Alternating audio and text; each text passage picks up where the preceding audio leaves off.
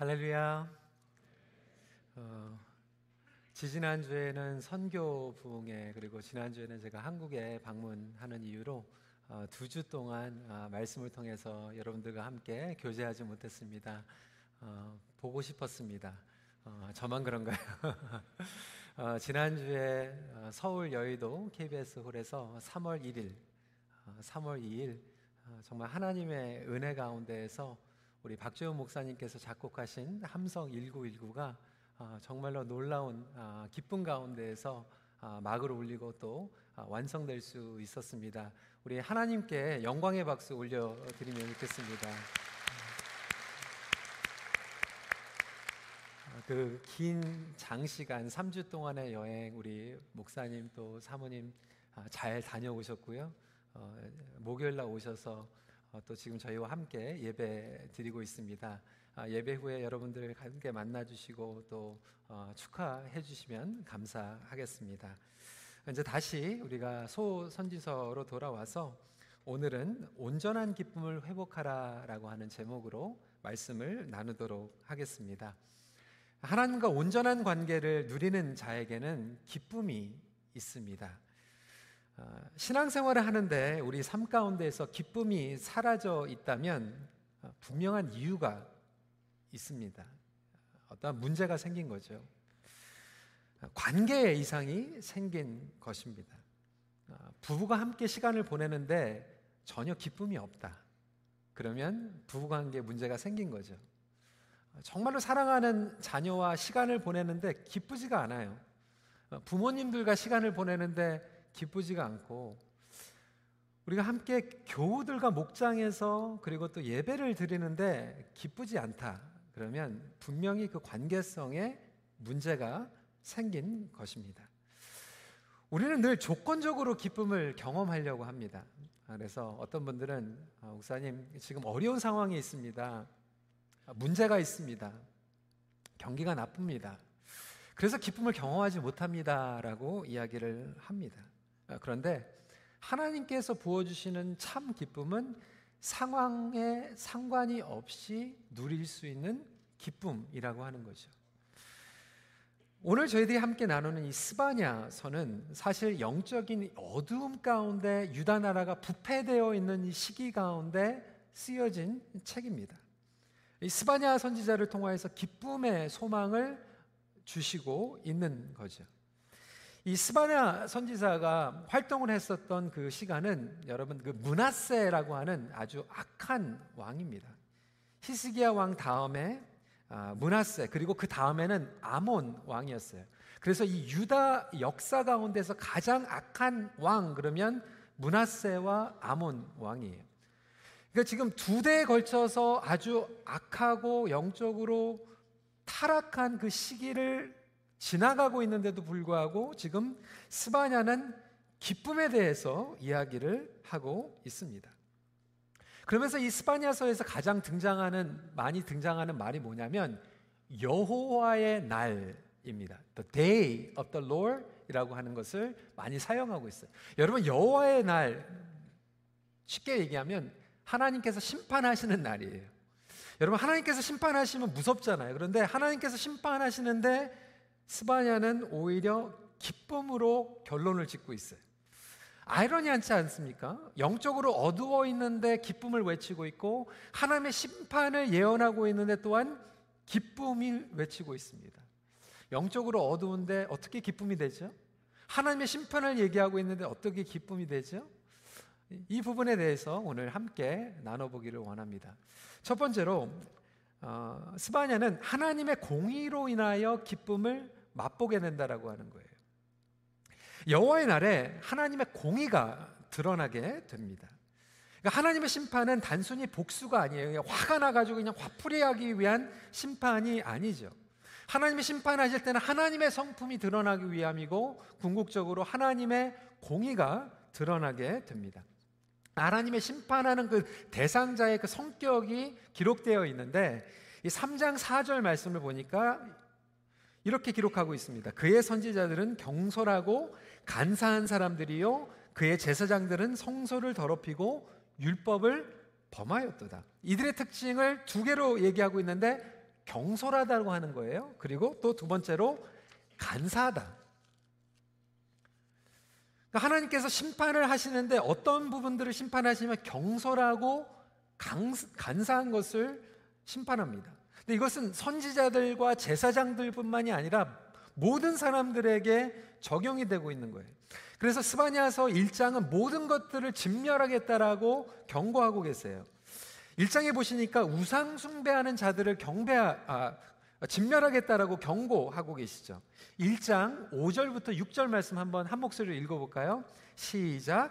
또 지붕에서 하늘의 무별에게 경배하는 자들과 경배하며 여호와께 맹세하면서 말감을 가리켜 맹세하는 자들과 여호와를 배반하고 따르지 아니하는 자들과 여호와를 찾지도 아니하며 구하지도 아니하는 자들을 멸절하리라.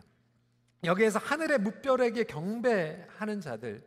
여러분 이 말은 무슨 말인지 아실 거예요. 별자리를 보고 이번에도 한국에 가니까 점치는 사람들이 그렇게 많은 거예요. 왜 그렇습니까? 앞날이 불안한 거예요. 우리 자녀들의 미래가 불안한 거예요. 건강이 불안한 거예요. 비즈니스 때문에 불안한 거예요. 그러다 보니까 이 별자리를 보고 점을 보게 되는데 그 당시에 유다에 있었던 백성들이 똑같이 하나님을 경외한다 그러고 말로 하지만 다른 면에서는 별자리를 보고 점을 보고 있다라고 하는 거죠. 말감을 가리켜서 맹세한다라고 하는 뜻은 무엇입니까? 그 당시의 말감은 암몬의 신이었어요. 그래서 암몬은 당시에 경제적으로 가장 부여했던 나라였습니다. 그러니까 이스라엘 백성들, 유다 백성들이 하나님을 예배하고 하나님께 맹세를 하는데 암몬을 보니까 잘 살고 있거든요. 부럽거든요. 그러니까 또 말감을 가리켜서 맹세하고 있다라고 하는 거죠. 이것은 뭐냐면 영적으로 양다리 걸치는 거예요. 여러분 한번 따라해 보실래요? 양다리 걸치지 말자. 지금 하나님께서 하나님의 백성들을 책임지시겠다고 하는데 지금 하나님의 백성들이 기쁨을 상실한 이유는 뭐냐면 양다리 걸치고 있기 때문에 기쁨을 다 상실해 버린 거예요. 하나님께서 우리를 하나님의 형상으로 창조하신 줄 믿으시기 바랍니다. 그래서 하나님께서는 우리를 하나님의 형상으로 창조하셨기 때문에 우리는 그 형상으로 창조받아서 구원받은 존재로 그냥 온전한 기쁨을 매일매일 누릴 수 있는 거예요. 그런데 우리가 기쁨을 누리지 못하는 이유는 양다리 걸치고 있기 때문에 기쁨을 누리지 못하는 거예요. 여러분 부부 관계에서도 왜 기쁘지 못하냐면 양다리 걸치고 있기 때문에 그런 거예요. 자기 와이프 말고 다른 여자를 생각하니까 기쁘지 않은 거죠. 우리가 정말로 하나님께서 주신 그 하나님의 관계에 충실하면 예배를 통해서 기쁠 수밖에 없는 거예요. 우리가 하나님께서 주신 그 관계들의 전심을 향해서 양다리 걸치지 않고 페이트풀하면 기쁜데도 불구하고 그 기쁨을 상실하고 있는 기쁨의 적이 있다라고 하는 거예요. 기쁨에 왜곡시키는 요소들이 있어요. 무엇입니까? 비교예요. 하나님께서 우리에게 놀라운 복을 주셨거든요. 그 복을 세면 기쁜 거예요. 그런데 비교는 뭐냐면 나에게 주신 복을 세는 게 아니라 옆에 사람에게 준 복을 자꾸 세고 있는 거예요. 그 순간 우리는 기쁨을 잃어가게 됩니다. 질투하기 때문에 우리는 기쁨을 잃어가게 되는 거죠. 탐욕 때문에 어떤 분들은 막 염려 가운데 있는 거예요. 막 걱정하고 있는 거예요. 그런데 내가 가지고 있는 우상과 죄 때문에 두려운 거예요.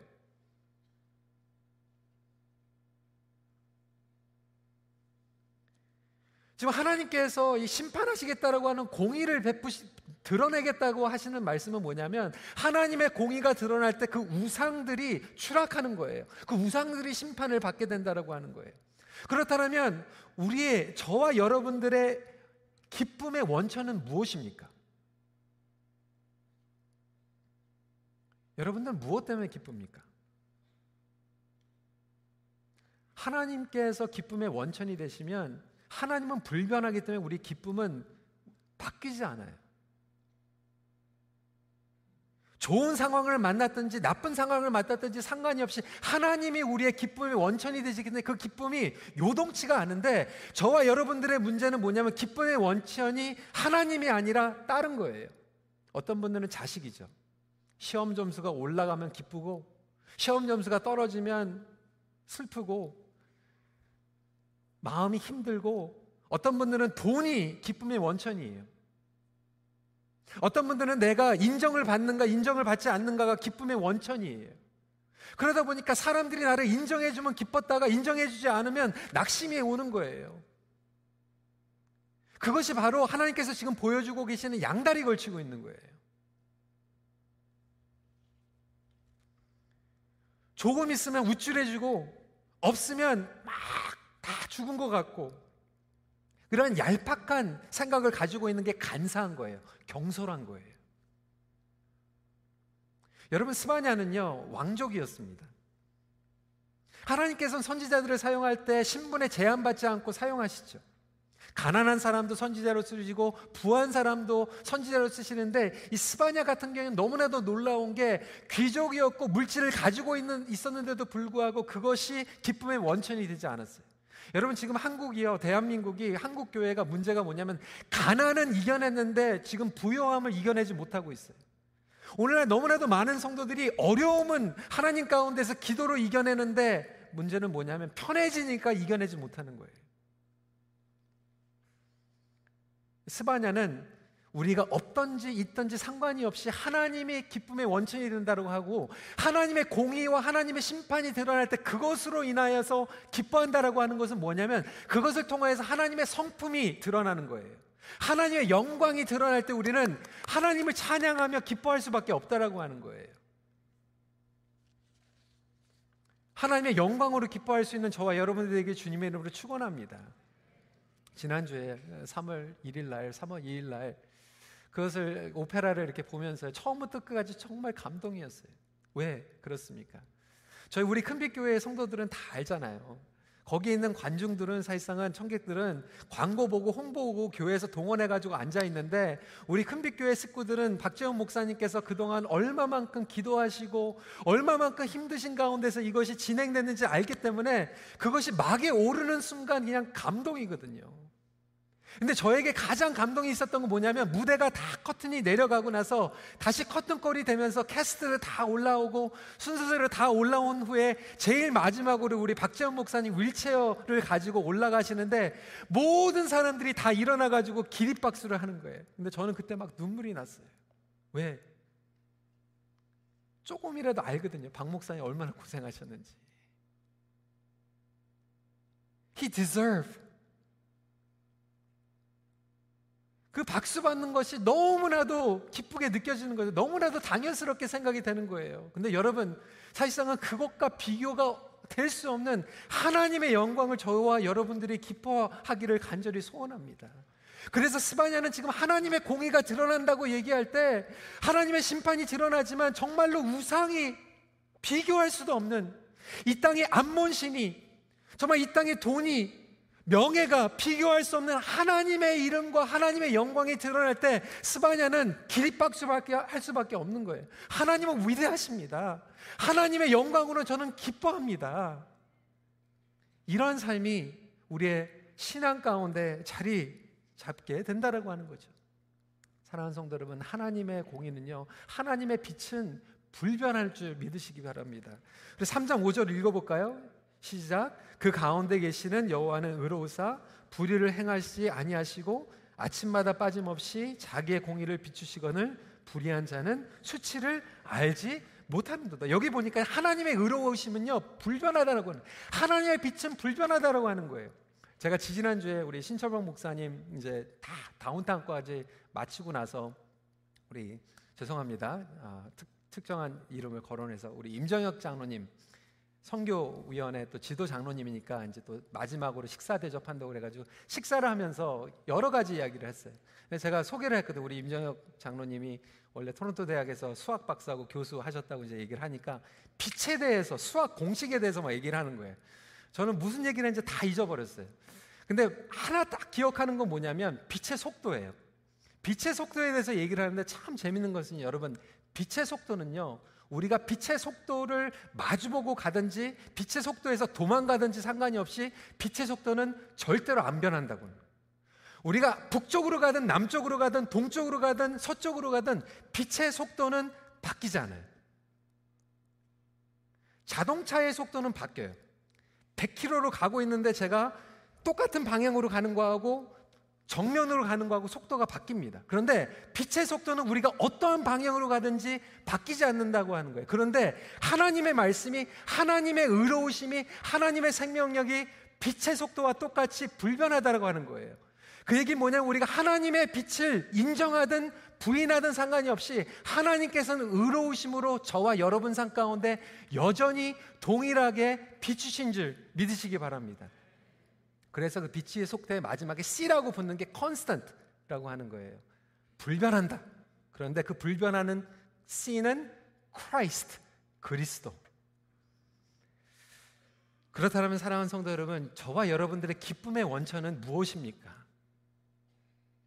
하나님의 성품과 하나님의 약속이 우리의 기쁨의 원천입니까? 아니면 계속해서 바뀌고 있는 것들이 기쁨의 원천입니까? 이것을 살펴볼 필요가 있다라고 하는 거죠. 두 번째입니다. 겸손한 자를 숨겨주시는 기쁨을 맛보게 됩니다. 하나님께서는 지금 심판에 대해서 말씀하고 계시잖아요. 여호와의 날. 그런데 심판은 시험과도 마찬가지예요. 그래서 누가 심판을 받고 누가 보호를 받는지 가르쳐 주시는 거예요. 이거를 아니까 기쁜 거예요. 제 개인적인 경험을 자꾸 얘기해서 죄송한데 이게 적용이 되니까 그런 것 같아요. 3주 전에 어, 그 저희 노에 속해 있는 영락교회 두 분 영어권 장로님 피탁을 됐어요. 장로 교육을 시켜야 된다고 그래가지고 저한테 이제 구약하고 신약을 가리키는 거예요. 하루 동안 가리키고 이제 그 다음 주에 시험을 보게 하라는 거예요. 이거 뭐 구약하고 신약을 하루에 어떻게 다 가리킵니까? 그래서 정말로 중요한 것들만 농축해가지고 엑기스로 해가지고 구약, 신약 이렇게 가리켰어요. 그러면서 제가 가리키면서 이 두 분에게 어떻게 얘기를 했냐면 이거 시험에 나옵니다. 이거는 시험에 안 나옵니다. 뭐 공부하십시오. 이렇게 얘기했어요. 그 다음 주에 제가 거짓말을 했을까요? 안 했을까요? 거짓말 안 했어요. 시험에 나오는 거 그대로 내줬어요. 여러분 시험을 보는데도요, 뭐가 시험에 나오고 뭐가 시험에 안 나오는지, 뭐를 알아야 되고, 뭐를 지켜야 되고, 뭐를 지키지 않아야 되는지 알면 그 기쁨이 되는 거예요. 그러니까 지금 스바냐가 여호와의 날 하나님의 심판에 대해서 얘기하고 있는데 이것이 심판인데도 불구하고 기쁨이 되는 건 뭐냐면 하나님께서 심판하시는 것들이 무엇인지 지금 가르쳐 줬고 두 번째로는 하나님께서 보호하시는 자는 누구인지를 가르쳐 주고 있는 거예요. 지금 2장 3절에 보니까 여호와의 규례를 지키는 세상의 모든 겸손한 자들아 너희는 여호와를 찾으며 공의와 겸손을 구하라. 너희가 혹시 여호와의 분노의 날에 숨김을 얻으리라 그랬는데 내 말만 잘 들어. 그러면 내가 보호해 줄 거야. 어떤 사람들을 보호해 주시는가? 하나님께서 보호해 주시는데 이 사람들을 그냥 보호해 주시는 게 아니라 숨겨 주세요 그래서 여러분 스바냐의 뜻은 뭐냐면 이름의 뜻은 뭐냐면 여호와께서 숨겨 주신다. 여호와께서 보호해 주신다라고 하는 뜻이에요. 스바냐가. 그러면 하나님께서는 어떤 사람들을 숨겨 주실까요? 하나님은 어떤 사람들을 보호해 주실까요? 오늘 말씀에 보니까 겸손함으로 하나님을 찾는 사람들을 숨겨 주신다라고 하는 거예요. 그럼 어떤 자들이 겸손한 자들입니까? 누가 겸손한 것 같아요? 첫 번째로 죄를 부끄러워하는 것이 겸손입니다. 2장 1절 수치를 모르는 백성아 모일지어다 모일지어다 이것을 역으로 이해하면 수치스러운 것을 아는 자들이 겸손한 자들이라고 하는 거예요. 여러분 우리는 죄를 안 지을 수가 없어요. 하나님께서 여호와의 날에 죄 지은 모든 사람들을 심판하리라 그랬으면 저와 여러분들은 끝난 거예요. 그런데 오늘 저희들에게 희망을 주시는 건 뭐냐면 죄를 졌는데도 그 수치를 알고 여호와께 도망오는 사람들을 숨겨 주시겠다라고 하는 거예요. 그 죄를 부끄러운 것을 아는 것이 중요한 거예요. 그게 겸손이에요. 하나님을 두려워하기 때문에 그렇죠. 반면에 두려워하지 않고 강팍하게 버티는 사람들은 여호와의 날에 심판을 받게 된다라고 하는 거예요. 사랑하는 성도 여러분, 오늘 이 시간에도 이 시간에 정말 수치스러운 것을 알고 주님 앞에 나오신 분들이 있을 거예요. 정말 하나님의 용서와 하나님의 긍휼을 구하지 않고서는 나갈 수 없는 분들이 계실 거예요. 근데 하나님께서 약속하시는 거 뭐냐면 그 수치가 그 수치를 통하여서 나에게만 도망 오면 내가 너를 숨겨주겠다라고 약속하고 계세요. 그 하나님 앞에 달려올 수 있는 저와 여러분들이 되시길 주님의 이름으로 축원합니다. 11절 말씀 보니까 그날에 내가 내게 범죄한 모든 행위로 말미암아 수치를 당하지 아니할 것은 그때 내가 내 가운데서 교만하여 자랑하는 자들을 제거하여 내가 나의 성산에서 다시는 교만하지 않게 할 것입니다. 여러분 교만은 겸손한 사람들은요 수치스러움을 알고요 다른 사람들을 사실 정죄하지 않습니다. 그리고 하나님의 은혜의 날개 아래서 보호하심과 쉼을 얻게 됩니다. 두 번째로 어떤 것이 겸손이냐면 견딤을 견디는 것이 겸손입니다. 12절 말씀에 내가 공고하고 가난한 백성을 내 가운데 남겨두리니 그들이 여호와의 이름을 의탁하여 보호를 받을지라. 어, 많은 분들이 조금 이게 좀 헷갈리실 거예요. 그냥 견디라고 그러면 되지 왜 견딤을 견디라고 그러냐? 제가 이 아웃라인을 보냈더니 자막팀에서 목사님 이거 좀 스펠링 뭐가 자, 틀린 것 같습니다. 아니에요. 맞아요. 그냥 견디는 것이 겸손이 아니라 견딤을 견디는 것이 겸손입니다. 그럼 차이점이 뭔가? 여러분, 저와 여러분들 어느 정도는요, 견딥니다. 어려움이 찾아오면요, 어느 정도까지, 어느 기간까지 견뎌요. 그런데 그 경계선이 넘어지면요, 그동안은, 그다음부터는 견디지 못해요. 왜 그렇습니까? 견딤을 이기지 못하는 이유는 왜 그러냐면, 내 안에 교만함이 있기 때문에 그래요. 권리 주장 의식이 있기 때문에 그래요. 그러다 보니까요, 며느리들이 견디다가 폭발해요. 부모들이요, 자녀들 때문에 속상하다가 견디다가 나중에 그냥 팍 폭발해 버리고요. 교회에서도 조금 견디다가 그냥 폭발해 버리는 경우들이 얼마나 많이 있어요. 왜 그렇습니까? 우리는 견디는데 견디면서 무슨 생각을 하냐면 나중에 두고 보자. 그러니까 견디다가 나중에 사고 치는 경우들이 얼마나 많은지 몰라요. 제가 아는 목사님도 목회를 한 10년 동안 했는데 잘 견뎠어요. 근데 어느 날 저한테 그렇게 얘기하더라고요. 자기가 10년을 견뎠대요. 인제는 안 견디겠대요. 그러다가 사고가 나더라고요. 아, 그러면 그냥 견디는 거와 견딤을 견디는 것은 다르다. 견딤을 견딘다고 하는, 하는 것은 겸손함이 필요한 것이죠. 하나님, 내 주장을 하는 게 아니에요. 내 권리 주장을 하는 게 아니라 하나님 저는 그냥 이런 존재입니다. 하나님 정말 저는 못나고 연약하고 미숙한 사람이고 하나님의 은혜가 없으면 정말 나는 일어설 수도 없는 존재입니다라고 하는 것을 깨달아야만 견딤을 견뎌낼 수 있다라고 하는 거예요. 여러분 옆에 있는 분들과 함께 이렇게 얘기할까요? 견딤을 견뎌냅시다. 두고 보자가 아니라 견딤을 견뎌내는 거예요. 여러분 이것이 겸손함이라고 하나님께서는 그러한 가난한 자들을 숨겨 주시겠다라고 말씀하고 있어요. 문제는 뭐냐 우리가 숨어 있다가 못 견디고 그냥 뛰쳐나가는 거거든요. 그러니까 하나님께서 우리를 커버해 주시고 감춰 주시고 숨겨 주실 때 그냥 거기에서 견디면 되는 거예요. 마지막 포인트입니다. 존재를 빚어가시는 기쁨을 맛보게 되죠. 그러니까 하나님의 공의가 드러나서 하나님의 기쁨이 원천이 되는 게 기쁘고요. 하나님께서 우리를 숨겨주시기 때문에 기쁜데 그것으로만 끝나는 것이 아니라 하나님께서 우리를 숨겨주시면서 우리를 만들어 가시겠다라고, 우리를 빚어나가시겠다라고 하는 거예요. 그러니까 하나님은 불변하시죠? 그런데 우리는 계속 왔다 갔다 변해요. 이것을 어떻게 메꿀 것인가? 바로 그것이 하나님께서 우리를 빚어가시겠다라고 하는 거죠. 리처드 니버 윤리학가죠. 그리고 또 신학자입니다. 리처드 니버는 인간론에서 인간을 세 가지 유형으로 나누고 있습니다. 첫 번째 인간의 유형은 뭐냐면 man as a maker.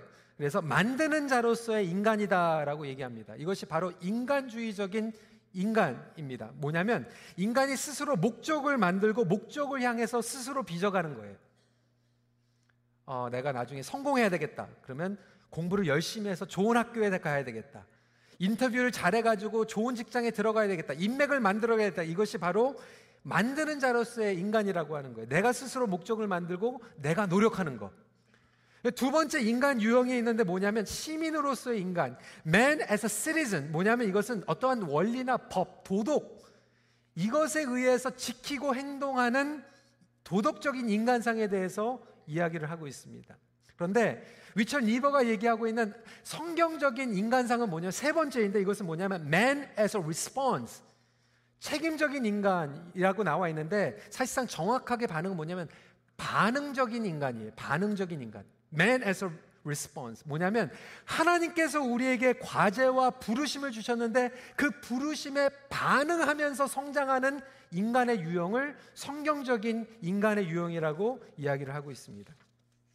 이야기는 뭐냐면 하나님께서 우리를 보호해 주시는 뿐만이 아니라 우리를 만들어 가시고 빚어 가시는데 그 성령님의 역사 가운데서 우리가 끊임없이 열려 있어서 우리가 성장과 성숙을 경험할 수 있다라고 하는 거죠. 그럴 때 우리는 기쁨을 경험하게 됩니다.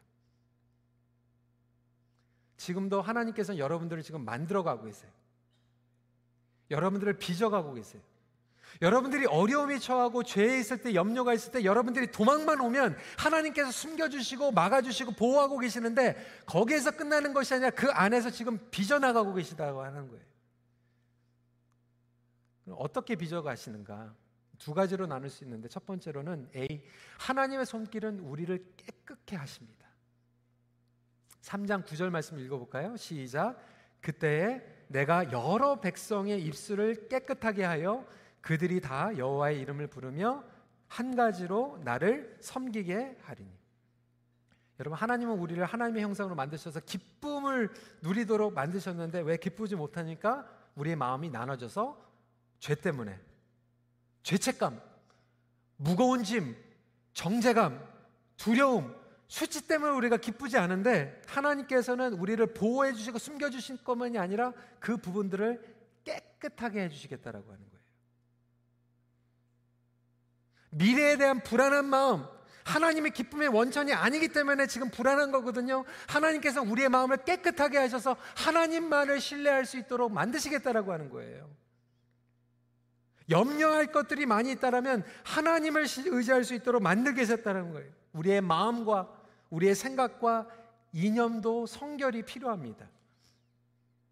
우리의 부부 가운데서도 마음이 나눠져 있잖아요. 그러면 하나님께서 깨끗하게 하시겠다는 거예요. 성결하게 하시겠다라고 하는 거예요. 저는 이번 사순절에 정말 하나님 앞에서 더럽고 추한 것들이 있다라면 하나님의 말씀 가운데서 깨끗함을 받을 수 있는 모든 성도들이 되시길 주님의 이름으로 간곡히 부탁을 드립니다. 여러분 깨끗하게 되면요 기쁩니다.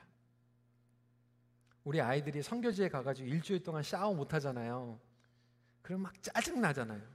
집에 와가지고 제일 먼저 하는 게 뭐예요? 샤워하는 거예요. 샤워를 하면요, 기쁩니다. 여러분, 이것이 몸적인 샤워만 얘기하는 것이 아니라 우리 영적인 샤워를 얘기하고 있어요. 정말 우리가 더럽고 염려와 걱정 가운데 쪄들어 있을 때 하나님께서 우리를 창피하지 않게 숨겨주실 뿐만이 아니라 샤워를 시키시겠다고 하는 거예요. 깨끗하게 하시겠다라고 하는 거예요. 그래서 깨끗하게 되면 우리가 기쁨으로 하나님을 예배하게 됩니다.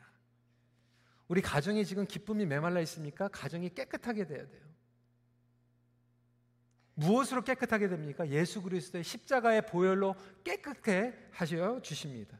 그 능력과 그 은혜로 우리를 깨끗, 하게 합니다. 깨끗하게 되면 마음이 편하죠. 평강이 넘치죠. 기쁘게 예배를 드릴 수 있죠. 마지막 포인트입니다. B. 하나님의 손길은 우리로 하여금 명성과 칭찬을 얻게 하십니다. 19절 말씀 한 목소리 읽도록 하겠습니다. 시작.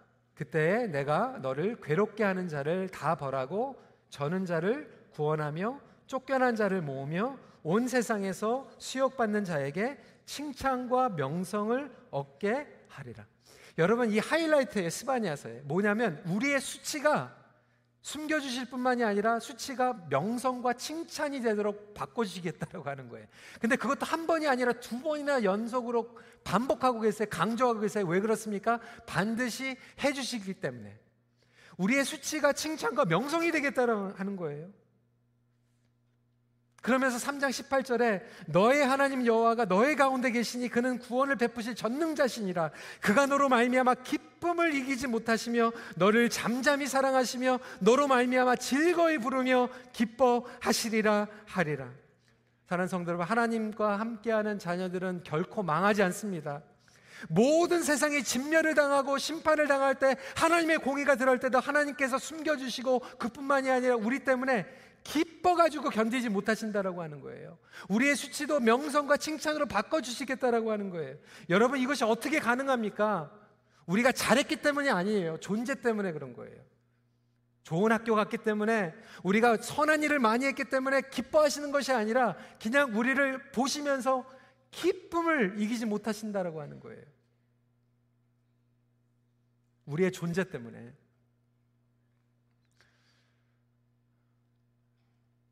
제가 예전에도 말씀을 드렸지만 저희 집에 조카가 태어났어요. 이제 한 8개월, 이제 9개월 돼가고 있는데 하여튼 저희 아이들은 이제 다 컸잖아요. 뭐 대학생, 이제 고등학교 10학년 이렇게 갭이 있다가 이제 어린 아이가 이제 집에 태어나니까 얼마나 어, 집에 웃음이 가득 차는지 몰라요. 근데 8개월짜리를 보면요. 하는 게 별로 없어요. 뭐 그냥 우, 신나면 웃고 웃으면 그것 때문에 또 우리가 같이 웃고 또 어쩔 때는 짜증이 나가지고 졸려가지고 막 울으면 또 그것도 또 웃겨요. 이제 기어다니면서 이제 일어나려고 그러니까 막 일어나려고 하면 예 우리가 박수를 쳐주고요. 그러다가 또 넘어지면 또 그거 가지고 예 또 박수 쳐요. 일어나도 웃고 넘어져도 웃는 거예요. 왜 그렇습니까? 뭐를 잘해서 웃는 게 아니에요. 그냥 그 존재 때문에 웃는 거예요. 제가 돌잔치를 이렇게 오랫동안 안 가다가 얼마 전에 돌잔치를 갔습니다. 돌잔치를 갔는데 여러분 돌잔치 하면 마지막에 하는 게 뭐예요? 돌잡이입니다. 돌잡이를 하는데 여러 가지를 알았어요. 뭐 돈. 하여튼 부모들이 우상이 돈인 것 같아요. 돈을 제일 앞에다 놓더라고요. 그리고 뭐 옆에 펜, 뭐 책, 그리고 뭐 계산기. 근데 저는 왜 요즘 성경책이 사려졌는지 모르겠어요. 아마 다 부모들이 목회자가 되면 안 될 것 같으니까 성경책은 안 집어넣는 것 같아요. 여러분 회개하세요. 성경책 좀 놓으세요. 성경책. 근데 돈도 놓고 뭐 펜도 놓고 뭐 계산기도 놓고 책도 놓고 뭐 그러는데 사실상은 제가 여태까지 본 결과는 뭐냐면 뭐를 잡든지 상관이 없이 부모는 다 좋아합니다.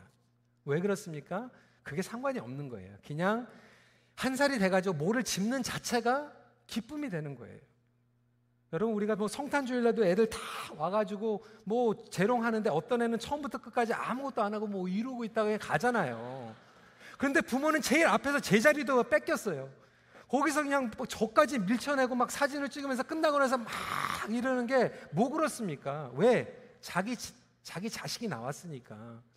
근데 여러분 하나님께서 그러시다고 하는 거예요. 우리가 정말로 하나님의 말씀 가운데에서 우리가 이것을 보면 하나님께서 우리의 존재로 그냥 기뻐하신다라고 하는 거예요. 우리 때문에 그냥 기뻐가지고 견딜 수가 없어요. 때로는 우리가 넘어졌지만 돌아오는 장자가 돌아오기만 해도 그것 때문에 기쁜 거예요.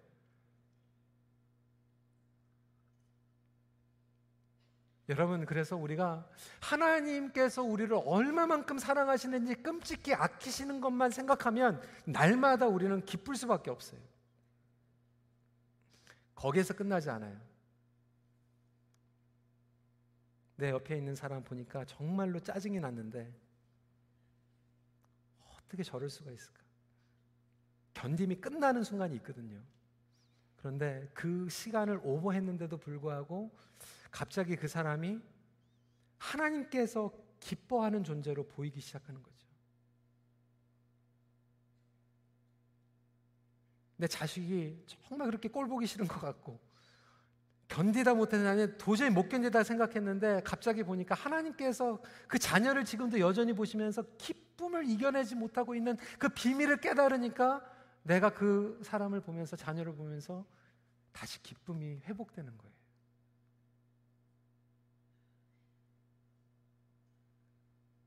부정적이었던 것들, 못마땅했던 것들이 기쁨으로 변하기 시작하는 거예요.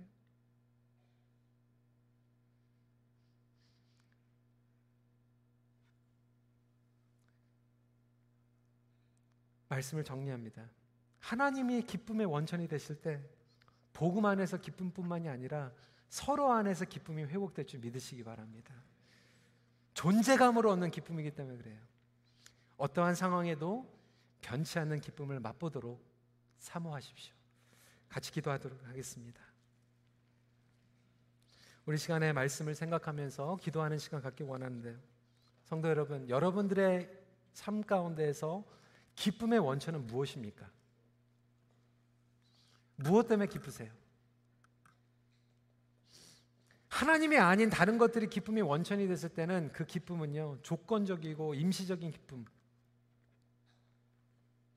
그렇다면 이 시간에 하나님, 불변하는 하나님의 기쁨과 하나님의 사랑을 이 시간에 깊이 깨달을 수 있도록 은혜를 부어 주시옵소서 이렇게 기도하시고요. 두 번째로 하나님 그 기쁨이 나에게 충만하게 될 뿐만이 아니라 나의 주위에 있는 사람들, 내가 기쁨을 지금 누리지 못하고 있는 관계들이 있을 거예요. 나 주위에 있는 그 기쁨을 누리지 못하는 그 관계들 가운데에서도 하나님의 기쁨이 나를 통하여서 흘러가게 하여 주시고 치유되게 하여 주시고 회복되게 하여 주시옵소서. 우리 이 시간에 함께 먼저 이 말씀을 생각하면서 기도하는 시간 갖도록 하겠습니다. 기도하시겠습니다.